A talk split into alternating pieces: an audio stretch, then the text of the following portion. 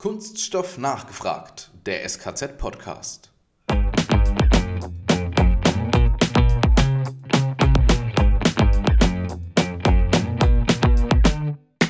Kinder im Grundschulalter zwischen sechs und zehn oder sechs und zwölf, die muss ich nicht erst bitten, ein Experiment zu machen oder äh, die muss ich nicht versuchen zu begeistern, die sind begeistert. Dieses Feuer ja. muss ich nur am Leben halten, da muss ich kein Feuer entfachen. Wenn die Kinder dort positive Erfahrungen sammeln, das belegen einige Studien, positive Erfahrungen mit Experimenten, mit Naturwissenschaft, mit im weitesten Sinne MINT-Fächern, dann sind sie eher bereit, in der Pubertät, sprich siebte, achte Klasse, in den Naturwissenschaften wieder mit einzusteigen.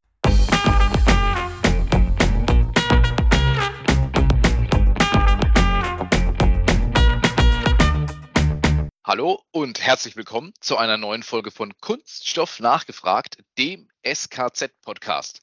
Alex, Themen heute. Frühe Bildung, hat uns beiden ja auch nicht unbedingt geschadet. Zukunft, da schauen wir gerne mal hin. Und, jetzt wird es interessant, Glibber. Was hat es denn damit wieder auf sich? Spannend, ne? Naja, man sagt ja, ne, Schulbildung ist kostenlos, manchmal auch umsonst, Matthias. Ähm, wir haben heute tatsächlich Kuno zu Gast. Also Kunos coole Kunststoffkiste oder noch besser gesagt, tatsächlich die Frau hinter der Kiste. Ganz genau so ist es. Und das ist Tanja Rühl von Plastics Europe Deutschland. Sie ist Education Managerin oder auf Deutsch Bildungsreferentin. Tanja, hallo und herzlich willkommen bei uns im Podcast. Ja, vielen Dank für die Einladung. Ich freue mich sehr, dass ich heute mal ein bisschen was über meine Arbeit erzählen darf. Vielen Dank. Sehr, sehr gerne. Tanja, zum Start. Ähm, lassen wir immer unsere Gesprächspartner und Partnerinnen immer mal ganz kurz sich selbst vorstellen. Wer bist mhm. du? Was machst du? Wie hat es dich überhaupt zu Plastics Europe Deutschland verschlagen? ja, ich bin schon seit über 30 Jahren hier in der Kommunikation für und mit die Deu der deutschen Kunststoffindustrie quasi und verantworte jetzt seit 20 Jahren die Bildungsarbeit äh, ich komme aus der Chemie, äh, habe ganz früh, als es das noch gab, bei der Höchst AG, allerdings im Bereich Pharma, äh, meine Karriere oder meine beruflichen Anfänge gehabt. Ja, und dann hat es mich aus purer Neugierde, gebe ich zu, zu den Kunststofferzeugern äh, verschlagen. Erstmal in die Kommunikation und hauptsächlich dort die Eventkommunikation, äh, Networking. Und dann kam das Jahr 2000 und dann gab es ganz viel Neues in der Bildungsarbeit. Und so bin ich zur Bildungsarbeit gekommen. Sehr, sehr cool. Oder Alex, was meinst du? Also Kunststoffe sowieso, äh, ich, wie, wie wir immer sagen, die beste Entscheidung. Ja. Aber ganz spannend ist ja, äh, du bist ja sogar in, in der recht frühen Bildung. Ne? Das ist nicht wie wir am SKZ größtenteils machen Erwachsenenbildung. Erzähl doch mal, was ist Kuno genau und was finden wir in der berühmten Kiste? Okay, das mache ich doch gerne. Ähm, fangen wir mal vielleicht mal ganz vorne an. Also die Welt von Kindern ist ja mehr denn je von Kunststoffen umgeben. Angefangen von den Spielsachen, das Handy, Sportklamotten oder überhaupt die Klamotten. Das Wissen oder überhaupt das Bewusstsein, dass es sich dabei um Kunststoff handelt oder um Polymere, ähm, das ist ja fast nicht vorhanden. Und im Kuno-Koffer haben wir fünf Experimente, die ganz unterschiedliche Einsatzgebiete von Kunststoffen zeigen oder betrachten und den Kindern einfach das nochmal bewusst machen kann, wie weit die Welt der Kunststoffe eigentlich ist. Da geht es dann zum Beispiel darum, eine Kläranlage im Taschenformat zu bauen und wieder Wasser zu reinigen, ganz wichtiges Thema oder herauszufinden, warum Windeln ein Babypopo mehr als eine Nacht trocken halten können. Ganz wichtig auch, äh, warum denn ein Helm, egal jetzt ob ein Fahrradhelm, ein Skihelm, wie auch immer, warum der denn den Kopf so gut schützen kann, warum es wirklich sinnvoll ist, einen Helm aufzuziehen. Das sind wirklich spannende Fragen und die Kinder sind immer wieder sehr, sehr überrascht, dass das alles Kunststoffe sind, die dahinter stehen. Das mit dem Helm übrigens, Matthias, mein absoluter Favorit, als die Tanja das mal vorgestellt hat. Du warst leider nicht da. Meine Kids übrigens auch total begeistert. Für Ach. die Hörer, es mhm. gibt quasi einen Mini-Fahrradhelm für ein Hühnerei. Man kann auch eine schöne Sauerei machen, wenn man die Gegenprobe macht, aber es ist wahnsinnig spannend und einleuchtend. Genau, Gegenprobe in dem Fall empfehle ich sogar, um den Kindern, äh, die ja noch ganz stark im Bildhaften verankert sind, wirklich zu zeigen, wenn ich einen Helm aufhabe, ist mein Kopf wirklich geschützt. Denn jedes Kind hat schon mal ein Ei aufgeschlagen oder weiß, wie zerbrechlich Eier sind. Und wenn ich das Ei in diesem Ministurzhelm dann aus bis vier Meter Höhe fallen lassen kann und dem Ei passiert nichts, das hinterlässt schon wirklich Eindruck bei den Kindern, muss man sagen, ja mal ehrlich, klappt das so ganz locker? Oder weil ich hatte tatsächlich so ein bisschen so, oh, hoffentlich klappt das wirklich, weil vier Meter kommt einem schon irre viel vor. Doch, es klappt tatsächlich. Was natürlich passieren kann, äh, wenn der Helm mehrfach runtergefallen ist, bilden sich ganz feine Mikrorisse oder Haarrisse. Das heißt, äh, nach dem 15. Mhm. oder 20. Sturz kann es tatsächlich sein, dass dann das Ei trotzdem kaputt geht. Deswegen wird einem ja auch empfohlen, wenn du einen Unfall hattest mit einem Helm, äh, dass du wirklich den Helm austauschst. Das heißt, wenn der ja. Helm einen harten Schlag abbekommen hat oder einen Sturz auf den Boden, dann sollte man ihn wirklich austauschen, ähm, einfach aus Sicherheitsaspekten. Er schützt dann nicht mehr optimal. Ja, ist so. Jetzt weiß ich, äh, Tanja, ihr stellt diese Experimente den Lehrern ja sogar kostenfrei zur Verfügung. Mhm, Jetzt richtig. meine Einschätzung, die Schulen müssen euch ja die Hütte einrennen nach, nach diesen äh, Kuno-Kisten oder sehe ich das falsch? Nein, auch nach 20 Jahren ist es äh, tatsächlich so, dass immer noch die Nachfrage nach den Koffern deutlich das übersteigt, was wir leisten können. Das ist wirklich so. Und ähm, das liegt, glaube ich, auch an dem guten Konzept. Die Experimente von Kuno oder aus Kunos cooler Kunststoffkiste äh, passen hervorragend zu den unterschiedlichen Themen im Lehrba Lehrplan. Also die sind zugeschnitten auf das Curriculum. Sei es jetzt Stoffe und ihre Eigenschaften ist ja ein Punkt zum Beispiel oder das Thema Wasser in Klasse 3 oder 4, das ist je nach Bundesland verschieden. Also wenn wir jetzt an die Kläranlage denken. Mhm. Oder, was wir eben schon mal angesprochen hatten, der Sturzhelmversuch, das ist äh, zum Fahrradführerschein in der Klasse 4, machen alle Bundesländer mit, passt das hervorragend. Damit haben wir schon einen weiteren Vorteil von dem Kuno-Koffer. Die Experimente bauen nicht aufeinander auf. Das heißt, die Lehrkraft kann selbst entscheiden, wann und wie lange sie mit Kuno experimentiert und muss nicht zwei Wochen oder drei Wochen am Stück die Sachunterrichtsstunden für Kuno frei halten. Denn das wird immer schwieriger an den Schulen. Ähm, mhm. Der Inhalt, was äh, gelehrt werden muss, wird immer mehr, immer dichter so dass das fast gar nicht möglich ist, da wirklich so zwei Wochen, drei Wochen am Stück etwas zu machen. Aber die Experimente, die zu dem jeweiligen Thema passen, das funktioniert ganz hervorragend, genau. Und damit die Lehrkräfte an den Schulen dann wirklich auch gut mit den Koffern arbeiten können, ähm, bieten wir in Kooperation mit anderen Partnern, wie mit euch zum Beispiel auch, ähm, sogenannte ja, Lehrkräfteseminare an oder mit den Chemieverbänden, äh, mit den Fortbildungszentren an den Universitäten. Und da geht es dann nochmal schwerpunktmäßig darum, den Lehrkräften Tipps und Tricks an die Hand zu geben, wie das Experimentieren mit Kuno eben ja noch besser oder erfolgreicher funktioniert. Und seit einiger Zeit, das finde ich sehr interessant, so seit die letzten zwei, drei, vier Jahre vielleicht, ist da noch ein ganz wichtiger Punkt dazugekommen, nämlich, dass die Lehrkräfte zunehmend auch Fragen stellen zum Thema Kunststoff und Nachhaltigkeit. Ähm, was, welchen Beitrag leisten da äh, Kunststoffe? Wie ist das überhaupt mit dem Müll? Das Thema kommt immer. Mhm. Ähm, ja, Einwegverpackungen sind ein Riesenthema. Viele Schulen haben ja auch leider diese plastikfreie Woche zum Beispiel. Da kann man ganz, ganz viel Aufklärung im direkten Gespräch leisten, ja. Macht es das eher schwieriger, dann die Schulen dafür zu begeistern? Oder ist es so, dass da ein offenes Interesse da ist und eher der Aha-Effekt oder ist es gleich so, äh, Plastik? Ähm, es ist interessanterweise beides. Also ich habe viele, die mich erstmal anrufen und mit mir drüber sprechen, bevor sie den Koffer bestellen und wollen wissen, was ist denn da drin oder ist es eine reine Werbekampagne der Industrie? So lautet ganz mhm. oft der Wortlaut. Und äh, zu 99 Prozent kann ich aber dann wirklich davon überzeugen, dass es darum geht, die Kunststoffe einfach näher kennenzulernen, zum einen, aber eben auch für die MINT-Bildung insgesamt zu begeistern. Also einfach den Kindern diese Lust am Experimentieren, die ja gerade im Grundschulalter noch wirklich gut und breit vorhanden ist, dass man das am Leben hält und diese Lust daran an, an MINT-Fächern auch äh, weiter erhält. Genau. Und dann gleich mal die, die wichtigste Frage, welches Experiment finden die Kinder am besten? das ist ja auch eine gute Frage. Ähm, ich war letzte Woche mit meiner Kollegin äh, Bettina Dempewolf in Würzburg zufällig an der Grundschule wieder mal.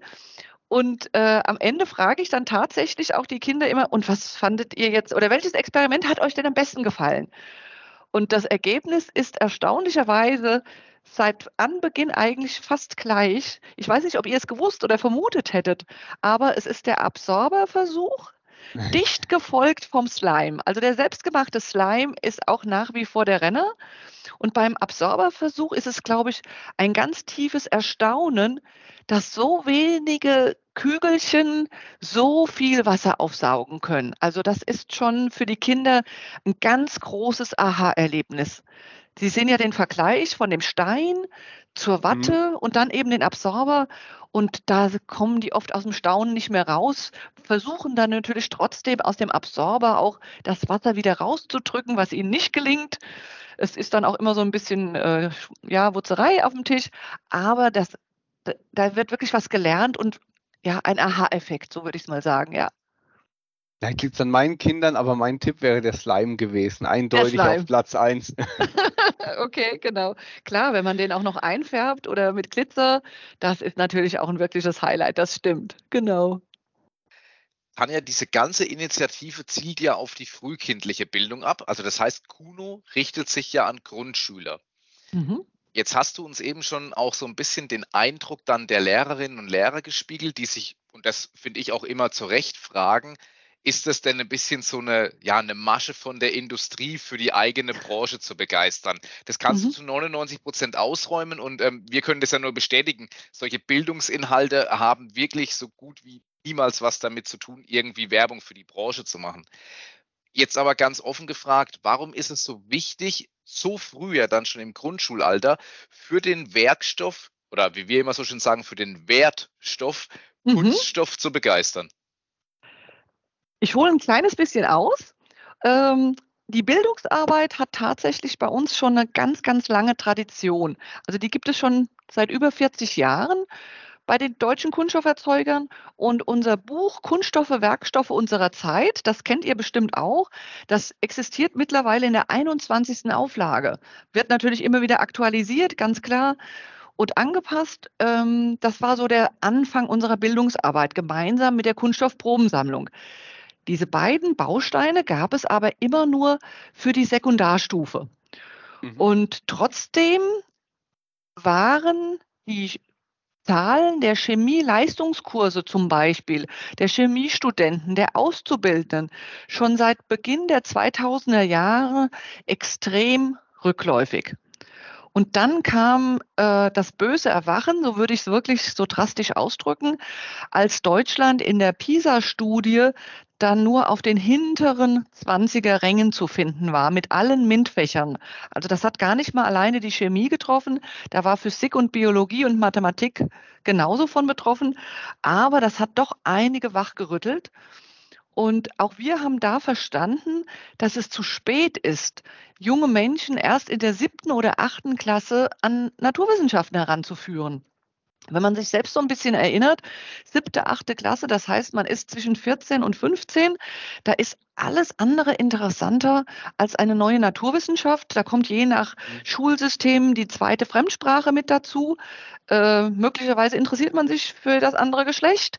Es ist alles spannender, wie jetzt in Chemie einzusteigen zum Beispiel oder in die Physik. Das ist also, glaube ich, mhm. völlig unabhängig jetzt nochmal. Und aus diesen Überlegungen raus äh, das war dann so extrem, dass sich sogar unser Vorstand getroffen hat und hat gesagt, wir müssen hier was tun, wir müssen diese Entwicklung aufhalten. Man hat sich dann eine Kooperationspartnerin gesucht, die sich mit diesem Thema schon sehr, sehr lange beschäftigt hat, nämlich die Frau Professor Gisela Lück. Sie hat die mhm. Professur für die Chemiedidaktik an der Uni in Bielefeld und ähm, hat dann mit ihr zusammen einen Koffer entwickelt, nämlich Kuno, der sich an die jüngeren Kinder richtet, die einfach noch, äh, jeder, der Kinder hat oder der mit Kindern zu tun hat, weiß das, äh, Kinder im Grundschulalter zwischen sechs und zehn oder sechs und zwölf, die muss ich nicht erst bitten, ein Experiment zu machen oder äh, die muss ich nicht versuchen zu begeistern, die sind begeistert. Dieses Feuer ja. muss ich nur am Leben halten, da muss ich kein Feuer entfachen. Und das war so die Ausgangssituation, dass wir gesagt haben, okay, wir müssen früher anfangen, wir müssen in der Primarstufe anfangen. Wenn die Kinder dort positive Erfahrungen sammeln, das belegen einige Studien, positive Erfahrungen mit Experimenten, mit Naturwissenschaft, mit im weitesten Sinne MINT-Fächern, dann sind sie eher bereit, in der Pubertät, sprich siebte, achte Klasse, in den Naturwissenschaften wieder mit einzusteigen. Das gelingt dann einfach deutlich besser, deutlich einfacher. Und das war die, ja, die Ausgangssituation, dass wir gesagt haben, okay, wir steigen jetzt in der Primarstufe ein. Richtig gut. Also es ist ja so, das, sind, das ist so das Alter von Kindern, die zu oft den Satz hören, schauen tut man mit den Augen. Hat bei mir die Oma genau. auch gesagt. ja. Genau. Mhm, weil richtig. die wollen ausprobieren. Die drücken den roten Knopf. Ja, ganz genau. Und die, die wollen auch versuchen, den Absorber, das Wasser wieder rauszudrücken. Stimmt es wirklich, was die Lehrerin da erzählt? Geht es wirklich nicht? Die glauben es nicht einfach, sondern die versuchen es. Und genau das ist das, was wir erreichen wollen. Und äh, ja. mir seine ganz kleine Randbemerkung gestattet. Deswegen glaube ich eben auch nicht, dass es reicht, wenn man Kindern nur Videos zeigt von Versuchsabläufen, sondern ich bin mhm. wirklich ein äh, Fan, dass die Kinder es selbst durchführen kann, können, dass sie es selbst machen, in, mit den eigenen Händen. Das bleibt auch im Kopf. John Matthias, auch unsere Erwachsenenbildung ist noch kindgerecht, weil auch da ist es ja oft so, selber mal gemacht und man merkt sich einfach besser. Selber mal wirklich die Maschine eingestellt, Richtig. angefahren. Es ist einfach ja. enorm wichtig. Ja. ja. Und umso ja. besser, wenn man früh anfängt, weil wie du gesagt hast, na, da muss ich niemanden motivieren. Die sind auch nicht schüchtern. Nein. Das ist ja, wenn man fragt, wer will als erstes, dann gehen die ganzen Hände hoch. genau, genau. Wo eine Gruppe von Erwachsenen äh, sagt, oh, schauen wir mal, vielleicht einen hat man schon, der vorpresst. Richtig, ja, ist in der Tat so. Anja, du hattest jetzt auch noch erwähnt, ähm, immer wieder die, die, die MINT-Fächer. Das ist ja was, mhm. was ja also in der Medienwelt und auch wenn man mit dem Thema Bildung in Berührung kommt oder sich so dafür engagiert wie, wie du und wie ihr generell, dann kommt man ja an dem Begriff MINT-Fächer gar nicht dran vorbei. Und ihr seid jetzt auch inzwischen beim MINT-Mobil dabei. Was hat es denn damit auf sich? Das ist eine ganz tolle Geschichte. Ähm, es ist ein Förderverein, der uns da angesprochen hat aus Göttingen. Und dieses MINT-Mobil ist quasi ein rollendes Labor, so würde ich es jetzt mal beschreiben, mit etwa, also zum Start waren es jetzt 40 unterschiedliche Experimentiermaterialien, die an Bord waren. Also das ist ganz banal ein äh, wie sagt man, ein Sprinter, ohne jetzt eine Marke zu nennen, also ein Auto, in dem eben Unterrichts- oder Experimentiermaterialien an Bord mhm. sind. Es gibt ähm, Leute, die dieses MINT-Mobil begleiten, in die Schulen fahren und dann entweder mit den Kindern experimentieren oder die Lehrkräfte eben schulen, dass sie selbst mit den einzelnen Klassen experimentieren können. Und wir fanden die Idee so hervorragend, weil eben der MINT-Unterricht an vielen Schulen, dieser experimentelle Teil, häufig zu kurz kommt, dass wir gesagt haben, ja, da sind wir echt gerne mit dabei. Dieses äh, Projekt wird über Spenden finanziert, aus der Industrie schwerpunktmäßig. Natürlich regionale Sponsoren sind auch mit dabei. Und wir äh, stellen eben Kuno mitsamt dem Nachfüllset, so oft es gebraucht wird, eben zur Verfügung. Das ist unsere Art des Sponsoring quasi.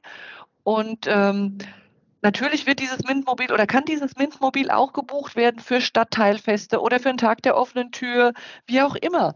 Im Prinzip geht es wirklich darum, große und kleine Menschen für Chemie oder für andere MINT-Fächer zu begeistern. Und dafür braucht es eigentlich noch viel, viel mehr von solchen Initiativen. Aber man muss ja irgendwo mal anfangen und die Erfolge, also wir sind ja im Februar, glaube ich, gestartet. Das ist jetzt ein halbes Jahr her. Und ich habe bis jetzt wirklich nur positives Feedback bekommen. Das läuft, das läuft sehr gut, es wird sehr gut angenommen, sehr gut gebucht. Also von daher bin ich wirklich stolz und froh, dass wir Teil dieser Initiative sind, ja. Für die Hörer, also Lehrer werden es nicht so viele sein, denke ich mal, aber falls doch, Kontakt findet ihr natürlich in den Show Notes und natürlich auch einen Link auf Kuno, damit auch alle nochmal nachgucken können, von welchem Clipper die da reden und so weiter und so fort. Auf jeden Fall eine ganz tolle Sache, auch wer zuhört und Kinder in der Schule hat, informiert die Lehrkraft. Man kann auf die Tanja zukommen. Genau. Ähm, ist eine super Sache, macht den Kindern immer Spaß, äh, kann ich aus eigener Erfahrung berichten. Ähm, ganz wichtig, Tanja hat es nämlich gerade am Rande erwähnt, wir kennen das ja bei den Lehrern, ja, was machen wir denn jetzt, wenn es leer ist? Da gibt es mhm. auch noch Nachfüllpacks. Richtig, richtig, genau. Und auch die sind kostenlos, denn unser Ziel ist es ja, dass die Lehrkräfte so viel äh, möglich mit Kuno experimentieren. Und es wäre schade, wenn der Koffer, nur weil die Materialien aufgebraucht sind, eben dann ungenutzt im Schrank steht. Äh, Lehrkräfte können uns einfach anschreiben oder auf der Kuno-Webseite gibt es ein Bestellformular und dann kommt ein kostenloses Nachfüllset mit allen Verbrauchsmaterialien und es kann direkt wieder weiter experimentiert werden. Super, aber jetzt müssen wir an unsere Haupthörergruppe denken. Äh, was können denn Firmen aus der Kunststoffindustrie tun, um das Ganze zu unterstützen, außer es natürlich den Lehrern ihrer Kinder zu erzählen und generell überall davon zu erzählen? Ja, da fallen mir spontan zwei Sachen ein. Also zum einen kann man natürlich in allen Unternehmen der Kunststoffindustrie ein äh, Kuno-Seminar für Lehrkräfte anbieten, die aus der Region sind. Das, sieht, das machen wir sehr viel mit dem Kunststoffnetzwerk Ems-Achse zum Beispiel. Da gehen wir in die Verarbeiterbetriebe, die laden Lehrkräfte aus den Schulen, Grundschulen ihrer Region ein, informieren über ihr eigenes Unternehmen. Und äh, wir machen dann ein Kuno-Seminar. Die Lehrkräfte äh, können am Ende einen Kuno-Koffer dann mit in ihre Schule nehmen.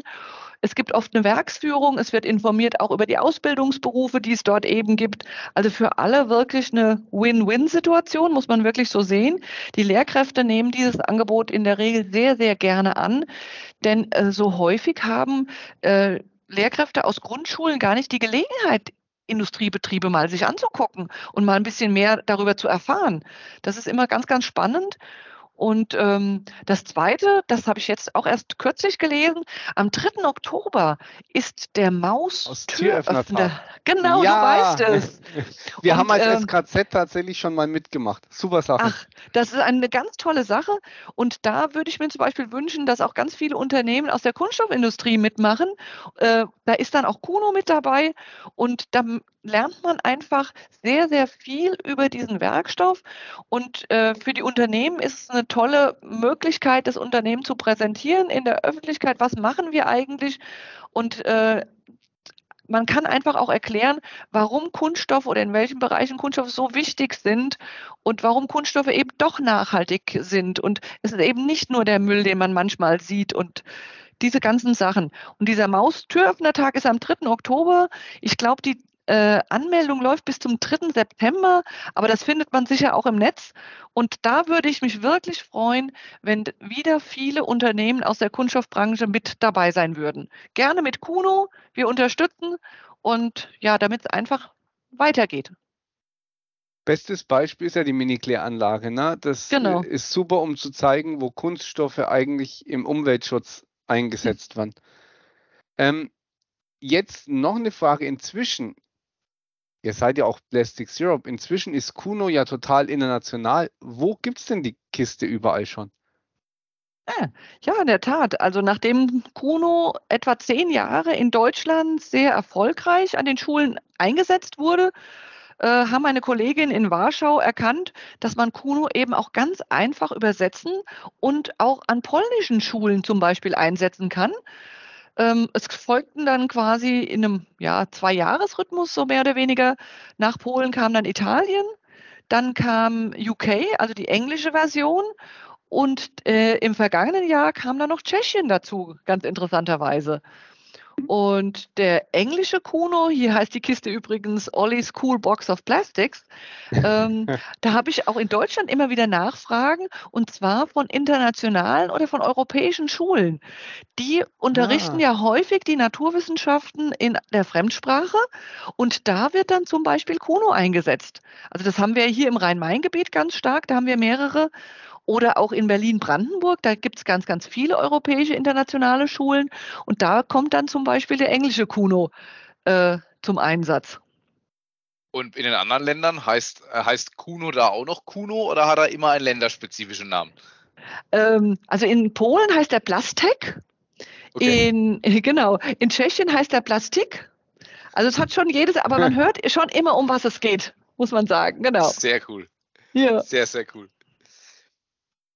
Tanja, also allem voran erstmal, äh, ich ziehe meinen digitalen Hut und ich glaube, Alex geht es da nicht anders. Ähm, Kuno und seine coole Kunststoffkiste ähm, oder auch Plastik und wie er sonst überall heißt, mit seinen ganzen verwandten Kollegen und Kolleginnen. Ähm, also wirklich äh, Hut ab, was er da leistet und es ist eine ganz tolle Initiative und wir können da wirklich nur sagen, ähm, wann immer wir unterstützen können, sind wir sehr, sehr gerne dabei als SKZ und auch der Alex und ich, wenn wir mit unserem Podcast unterstützen können, um das Ganze noch mehr äh, publik zu machen. Gerne jederzeit ist eine ganz, ganz tolle Sache. Super. Und Stichwort Fachkräftemangel, es schadet nicht, wenn wir zeigen, was unsere Industrie so kann und wie cool diese MINT-Geschichten eigentlich sind. Das ja, sehe ganz ich. genau. Ja, genau. Denn, ähm, also ich denke, was uns für die Zukunft unserer Branche ge gelingen muss, ist einfach das Interesse von äh, Kindern, von jungen Menschen an diesen MINT-Fächern wieder neu zu entdecken. Auch in Zeiten, wo eben es nicht mehr selbstverständlich ist, dass man bei äh, in der Werkstatt vorbeigucken kann oder dass jeder im äh, Keller einen Bastelkeller hat oder wie auch immer, dass diese, diese Techniksachen, dass die wieder für die Kinder interessant werden und ein wichtiger Punkt dabei ist es natürlich auch, dass die Kinder selbst herausfinden, wie viel Spaß Experimentieren eigentlich macht, äh, wie spannend Naturwissenschaften sind, wie schön es ist, wenn ich Dingen auf den Grund gehen kann, wenn ich vielleicht auch mal was auseinanderbauen kann, wenn ich verstehe, warum etwas Mhm. wie funktioniert oder wie sich ein Stoff zum anderen verhält. Und dass Chemie vielleicht auch mehr ist als nur langweilige Formeln. Ich sage das jetzt mal bewusst so ein bisschen provokant. Und ich glaube, auf diese Art und Weise kann es uns auch gelingen, den, was du eben angesprochen hast, den Fachkräftemangel langfristig zu decken. Und wenn, wenn du mich jetzt fragen würdest, würde ich sagen, noch wichtiger ist es aber fast, dass wir ja unbedingt kreative, innovative junge Menschen brauchen, ähm, ja, um die anstehenden Probleme unserer Welt zu lösen. Also die einfach Mhm. nochmal mit einem anderen Blick da drauf gehen, die aber, das muss man einfach sagen, das notwendige Know-how haben, die dieses Wissen haben und aber auch dieses Interesse. Also ich glaube, da braucht es wirklich junge Menschen, die Lust haben, äh, an sowas zu arbeiten. Und das sind eben die klassischen MINT-Fächer. Und wenn uns das gelingen würde, wäre das eine ganz, ganz großartige Sache. Und jetzt lass mich raten, das ist auch dein Wunsch für die Zukunft der Branche. Richtig, ganz genau. Das würd, ja, würde ich, würde ich so formulieren. Ich, äh, das ist uns, das, wenn Ba- Kuno dazu oder die Bildungsarbeit der Kunststofferzeuger, ich würde es doch nicht mal ganz alleine auf Kuno fixieren. Wir machen ja, wir sind ja auch auf Mitmachmessen oder auf Lehrerkongressen und so. Aber wenn es uns dadurch gelingen würde, diese MINT-Fächer ein bisschen äh, wieder das Interesse neu zu wecken und mehr junge Leute in diese Branche zu kriegen, das wäre ganz, ganz, wäre mein Wunsch, ja. Mhm. Ja, und damit, äh, liebe Tanja, hast du uns auch schon die letzte Frage äh, unseres Podcasts beantwortet, nämlich Okay. nach dem Wunsch für die Zukunft der Branche. Ähm, Ah, außer gut. du hast natürlich noch mehr und möchtest deinen Wunsch gerne noch erweitern. Nein, ich glaube, das ist für mich so okay. Ja, das würde ich mir wirklich wünschen, dass mir das gelingt. Ja. Ja, dann bleibt dem Alex und mir eigentlich ähm, nur noch mal ganz herzlich vielen Dank zu sagen für deine Zeit und für die Einblicke in Kunos coole Kunststoffkiste und auch noch mal in das ganze Thema Mint Mobil und Mint Fächer, wie das alles so miteinander zusammenspielt und die Zahnräder ineinander greift. Ansonsten dir noch mal recht herzlichen Dank. Danke, dass ich dabei sein durfte und ein bisschen was erzählen durfte. Danke dir und bleib so engagiert. Super Sache. Dankeschön. Bis dahin. Tschüss.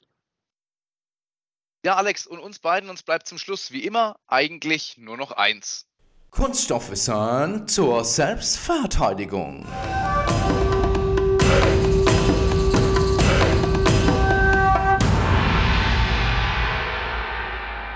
Alex, wir hatten es heute über Slime und über Clipper. Erklär mir, woraus ist eigentlich der Clipper in Kunos cooler Kunststoffkiste?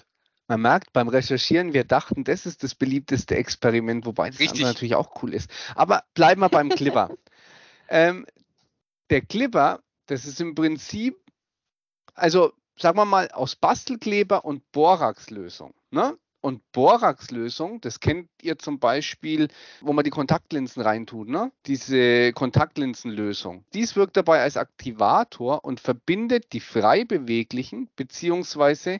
zu kurzen Ketten und die verknüpfen Teilchen im Kleber zu Netzen. Richtig. Und dadurch entsteht dann ein sogenanntes Makromolekül oder wie wir sagen, ein Polymer. In diesem Sinne, wieder was gelernt. Und äh, Alex, äh, ich würde dann, wenn wir uns wieder im Büro sind, wir würden mal das mit dem Slime ausprobieren. Wir würden den mal bei uns auf dem Bürotisch mal machen. Sollten wir Sinne, mal, ja. Machen wir auf jeden Fall. In diesem Sinne, macht's gut, euer Matthias. Und der Alex. Wir hören uns.